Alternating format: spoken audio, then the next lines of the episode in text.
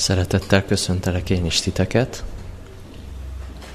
Nem tudom, hogy hányan vagyunk itt, de szerintem nem csak én vagyok itt, aki a hét során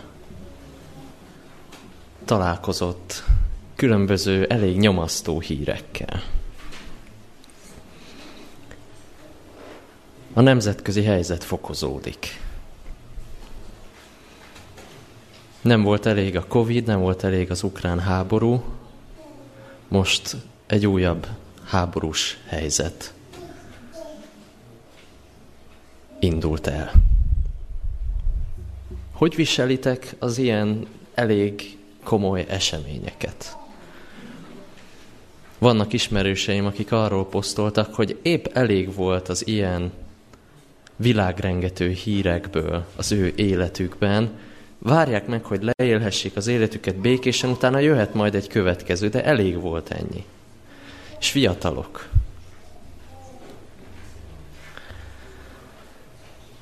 Itt vagyunk a 21. században, és megint háború van. Nem tudom, ti hogy vagytok vele, de az a pár ezer év, amit itt töltött az emberiség ezen a bolygón, ugye elég sok háború volt, de az ember néha úgy reménykedik, hogy azért mostanára csak megtanultuk intelligensen kezelni a konfliktusainkat. Azért mostanára csak oda jutottunk, hogy meg tudjuk beszélni. Most már azért nem kell lemészároljuk egymást. Itt vagyunk a 21. században, volt két világháború, előtte is rengeteg kisebb-nagyobb háború, biztos tanultunk belőle. És ilyenkor az ember megkérdezi magától, hogy na most tényleg tanultunk belőle?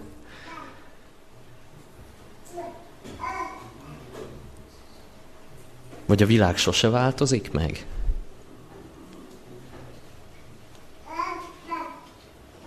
Most nem fogom megfejteni egyik háborút sem, se a közel-keleti helyzetet, se az ukrán helyzetet.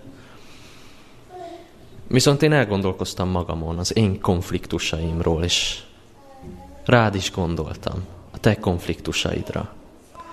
Akár az iskolában, óvodában, osztálytársak, óvodatársak, csoporttársak, munkatársak, a családban, mennyi konfliktus van, mennyi vitás helyzet, mennyi feszültség, mennyi könny, mennyi kiabálás. A gyülekezetben mennyi konfliktus van. Mennyire tudjuk ezt jól megoldani? Mennyire vagyunk jók a konfliktus kezelésben? Egész civil módon oldjuk meg, tudunk róla kommunikálni, vagy esetleg azt találod, hogy hátranézel, és a hátadból egy tőr áll ki. Vagy csak hallod, hogy valaki mondott rólad valamit, aminek lehet, hogy a felese igaz, és neked soha nem mondta. Neked mindig aranyos és kedves volt. Mindig barátságosan köszöntött, de ha lehetősége nyílt rá, azért keményen megadta a módját, hogy mondjon rólad valami negatívat. Mennyire vagyunk jók konfliktuskezelésben? Ez itt a kérdés. És ha nem vagyunk benne olyan jók, lehet-e ezen változtatni? Konfliktuskezelés az emberiség történetében, és így a Bibliában is azt találjuk, hogy ez egy érdekes kérdés, és mindig egy küzdelmes dolog volt. És több különböző egymást erősítő, vagy fejlődő megoldást nyújt erre a Biblia. Az egyik, ami ismerős lehet, az a úgynevezett tálió elv, az Mózes könyvében, Mózes 5 könyvében több helyen is előjön. Az Ószövetségben az a gondolat, amivel megpróbálták megváltoztatni a világot, több-kevesebb sikerrel, hogy szemet szemért, fogat fogért. Ez lehet, hogy ismerős lehet. Ugye ez egy elég szembetűnő példája annak, hogy hogy lehet konfliktust megoldani, ha bántasz, ugyanannyira bánthatlak. Legyen az bármi. Ha csinálsz velem valamit, visszakapod. Ugye ez lehet, hogy primitívnek tűnik, lehet, hogy úgy tűnik, hogy hát ez azért ennyire barbár világban én nem szeretnék élni, de ha megnézitek, akkor volt ennek világ megváltoztató hatása. Addig, hogyha te csúnyán néztél rám, akkor én megüthettelek. Ha megütöttél, én leszúrhattalak. Ha megszúrtál, akkor végezhettem veled. Ha végeztek egy családtagommal, mentem és kinyírtam az egész családot. Ha kinyírták a családomat, akkor jött az egész törzs, és le lehetett mészárolni a másik egész törzset. Tehát ez egy ilyen nagyszerű világot mutat be. Ez egy emberi természetből fakadó dolog, hogy szeretnénk úgy visszavágni, hogy na, akkor most megadom a módját. Ezt mondtad, ezt csináltad, na most akkor megkeserülöd. Ugye ezt egészen jól keretek közé szorítja a szemed szemért, fogad fogért. Csúnyán néztél rám, csúnyán nézek rád.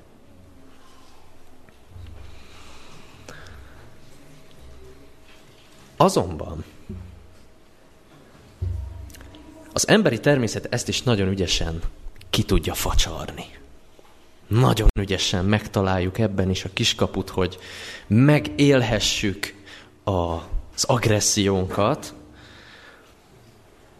és elkezdünk azon gondolkozni, hogy tudnék tényleg megfizetni, kiegyenlíteni, visszavágni, megtorolni ezt. Persze csak addig, de azért addig eléggé beleállok én is.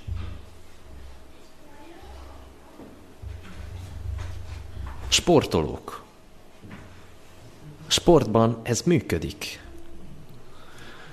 Most lesz a magyar-szerb meccs ma este. Kíváncsi vagyok, hogy ott mennyire fog működni ez. Az egyik csapattársamat felrúgták. Melyik is volt az? Ja, a 7-es. Rúgjuk fel. Jó. És az emberi természet működik. Megy az adok-kapok. Vagy lehet, hogy akik autót vezetnek, azoknak ismerős a helyzet. Mikor mentek mondjuk egy többsávos úton, mondjuk egy autópályán, előttetek megy egy kamion, kicsit arrébb, tehát még messze van. Kint vagytok a külső sávban, a lassabb sávban. És látjátok a tükörből, hogy jön mögöttetek valaki gyorsan. Gyorsabban, mint ti. Közeledtek a kamionhoz, aki lassabban megy, és mögöttetek jön valaki, aki gyorsabb. Mit csináltok?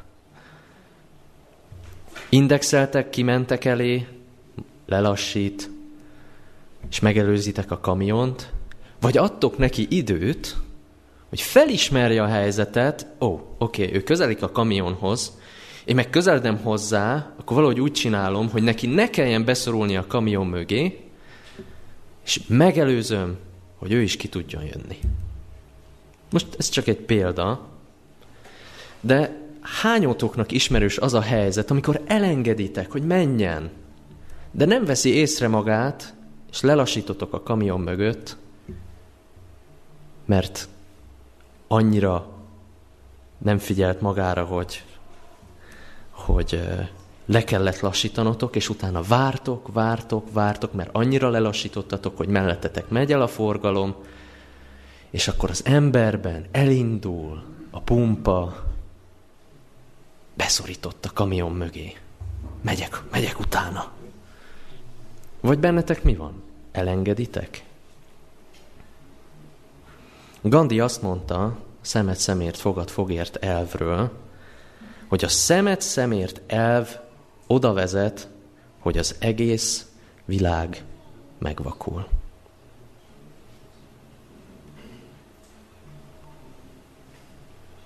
Azt találjuk, hogy Jézus is beszél erről az elvről, és Jézus egy kicsit tovább fűzi ezt a gondolatot. Tehát ez egy konfliktuskezelési tanács lehet, de önmagában talán, mint azt a példák is mutatják, nem biztos, hogy tökéletesen elegendő. Azt látjuk, hogy Máté evangéliumának 5. fejezetében, 38-tól 42. versekben következőket találjuk. Hallottátok, hogy megmondatott, szemed szemért, fogad fogért. Én pedig azt mondom nektek, hogy ne szálljatok szembe a gonosz emberrel, hanem aki arcul üt téged jobb felől, tartsd oda annak arcod másik felét is. Ha valaki pereskedni akar veled, és el akarja venni alsó ruhádat, engedd át neki a felsőt is. Ha pedig valaki egy mérföldnyi útra kényszerít, menj el vele 2-re. Aki kér tőled, annak adj, és ne fordulj el a kölcsönkérőtől. Ez egy egészen más gondolat. Gondoljátok a mai konfliktusokra, a te konfliktusaidra gondolva, ez megoldaná a konfliktusaidat? Fordítsd oda arcod másik felét. Hogy tapasztalod, ez működik? Ez a hozzáállás, ha nézzük a szöveget, nekem nagyon úgy tűnik, hogy nem az igazságosztást keresi. Nem azt keresi, hogy engem bántottak, meg kell fizetni. Nem ezt keresi. Nem azt mondja, hogy nekem jogom van. Nem azt a gyermeki indulatot képviseli, hogy de hát ő ütött először. Jogom van arra, hogy vagy büntetést kérjek rá, vagy én magam megbüntessem, kiegyenlítsek. Ő ütött először. És erre jön Jézus, és azt mondja, hogy jó, fordítsd oda arcod másik felét is. Úgy gondolom, hogy ha bár ez 2000 évvel ezelőtt került körülbelül leírásra, ez még ma is egy forradalmi gondolat. Jézus életében az utolsó napjaiban nagyon mélyen megmutatta, és kézzelfoghatóan, hogy hogy néz ki ez az elv. És úgy tűnik nekem ebből, hogy ő hitt abban, hogy ez működik. Keresztre feszítése előtti éjszakán a katonák ütötték-verték, reggel is ütötték-verték, fejbe vágták, leköpték, letakarták az arcát, és úgy öklözték, és még mondták neki, hogy profétálj! Melyikünk volt az, aki megütött téged? És csak egy szavába kerülhetett volna, hogy a mennyei fegyverarzenából a pusztító verziót lehívja, és a tűz megemészen mindenkit, vagy nem tudom. Mondhatta volna, hát jogom van hozzá, én vagyok Isten. Bántanak. De ő odafordította arcának másik felét.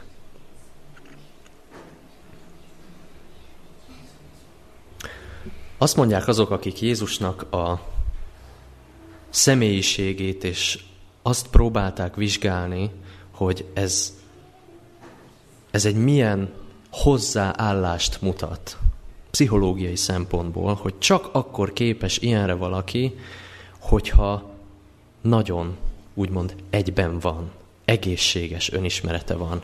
Átlátja a másik embert, a szituációt.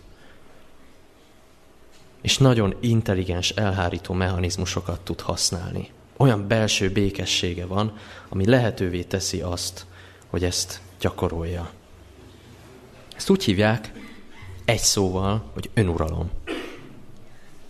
Az önuralom önmagában szerinted világ megváltoztató elv? Megváltozik a világ azáltal, hogy mi önuralmat gyakorolunk magunkon?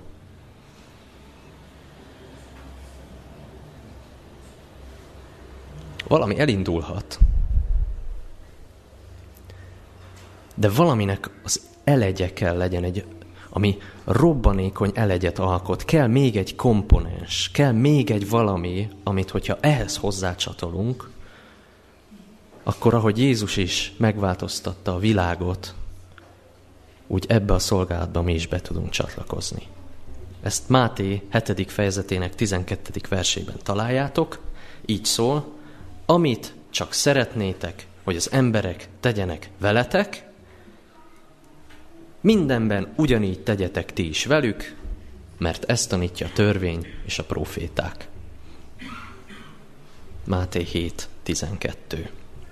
Ugye ezt az anglikán papok a 17. században elnevezték aranyszabálynak. Tehát ez egy akkora szabály, lehet, hogy az egyik legismertebb bibliai szöveg ez.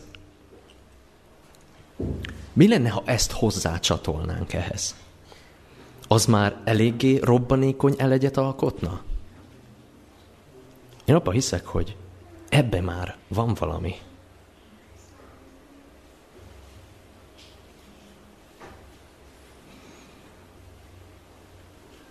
Könnyű párhuzamokat találni ezzel az igével. Mások is mondták már ezt. Tudjátok, mi a különleges ebben? Az a különleges ebben, amit itt Jézus mondott, hogy pozitív megfogalmazásban van.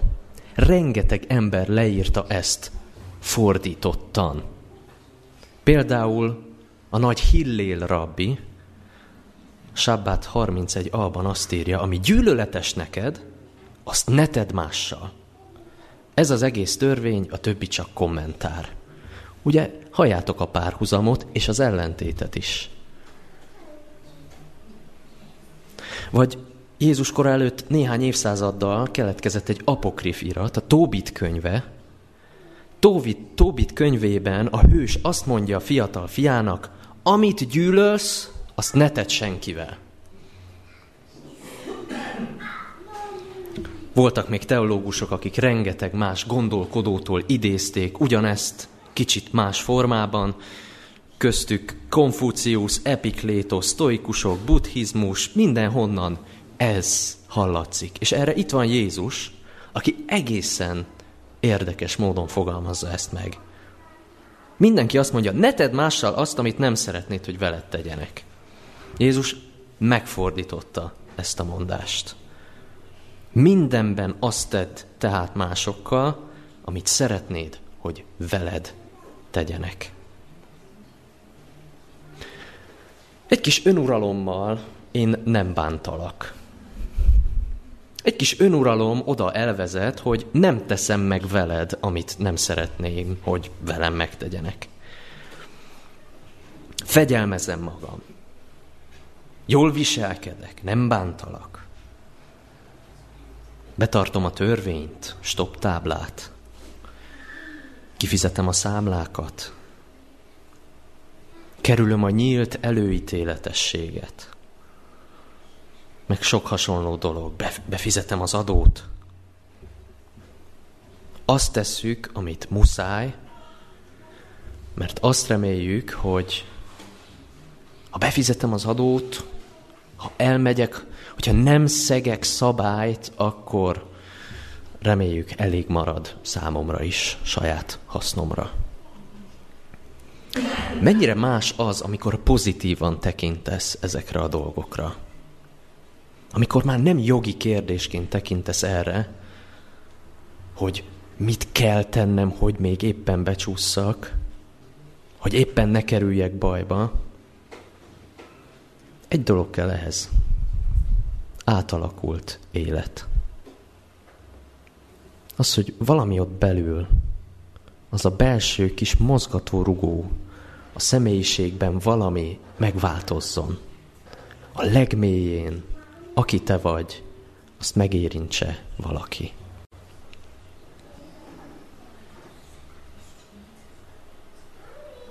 Ezt nem tudjuk saját magunk megcsinálni.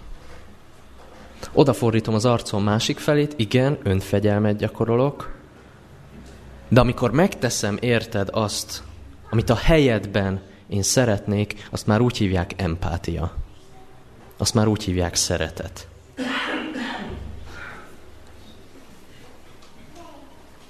Amikor a kis Jakabra rászól az anyukája, hogy ne üsse vissza a hugát, megütötte a huga, és ne üssön vissza, és nem üt vissza, ez az önfegyelem. Hogyha ezután a kis Jakab oda megy a hugához, és megöleli, megsimogatja, ad neki egy puszit. Azt mondja, hogy szeretlek. Ez már valami több. Ez az empátia, ez a szeretet. Hogy az empátia és a szimpátia, ez egy két ilyen érdekes fogalom. Az empátia az, amikor veled együtt érzem azt, amit te érzel. Jártam a cipődben, egy csónakban eveztem veled. Most itt vagyunk az úrvacsoránál, és a lábmosás előtt, amiben megtapasztalhatjuk azt, hogy maga az Isten, és ezáltal, ezen keresztül, ennek a hatására mi is egy csónakban evezünk, és jártunk már egymás cipőjében. Kezdetben volt az ige, és az ige Istennél volt, és az ige Isten volt, az ige testé lett, maga az Isten testé lett, közöttünk lakott, láttuk az ő dicsőségét, mint az Atya egyszülöttjének dicsőségét, telve kegyelemmel és igazsággal. Közöttünk lakott, beköltözött a szomszédba. Velünk oda jött, ahol mi vagyunk, belépett a cipőnkbe. A Biblia több helyen is bemutatja ezt az Istent, aki nem csak odafordítja a másik arcát, hanem oda megy, és ott van veled, közelebb, mint bárki. Jobban ért téged, mint bárki. Rengeteg történetet összeírtam, amiben megmutatkozik az, hogy ez a szeretet, ami nem csak odafordítja a másik arcát,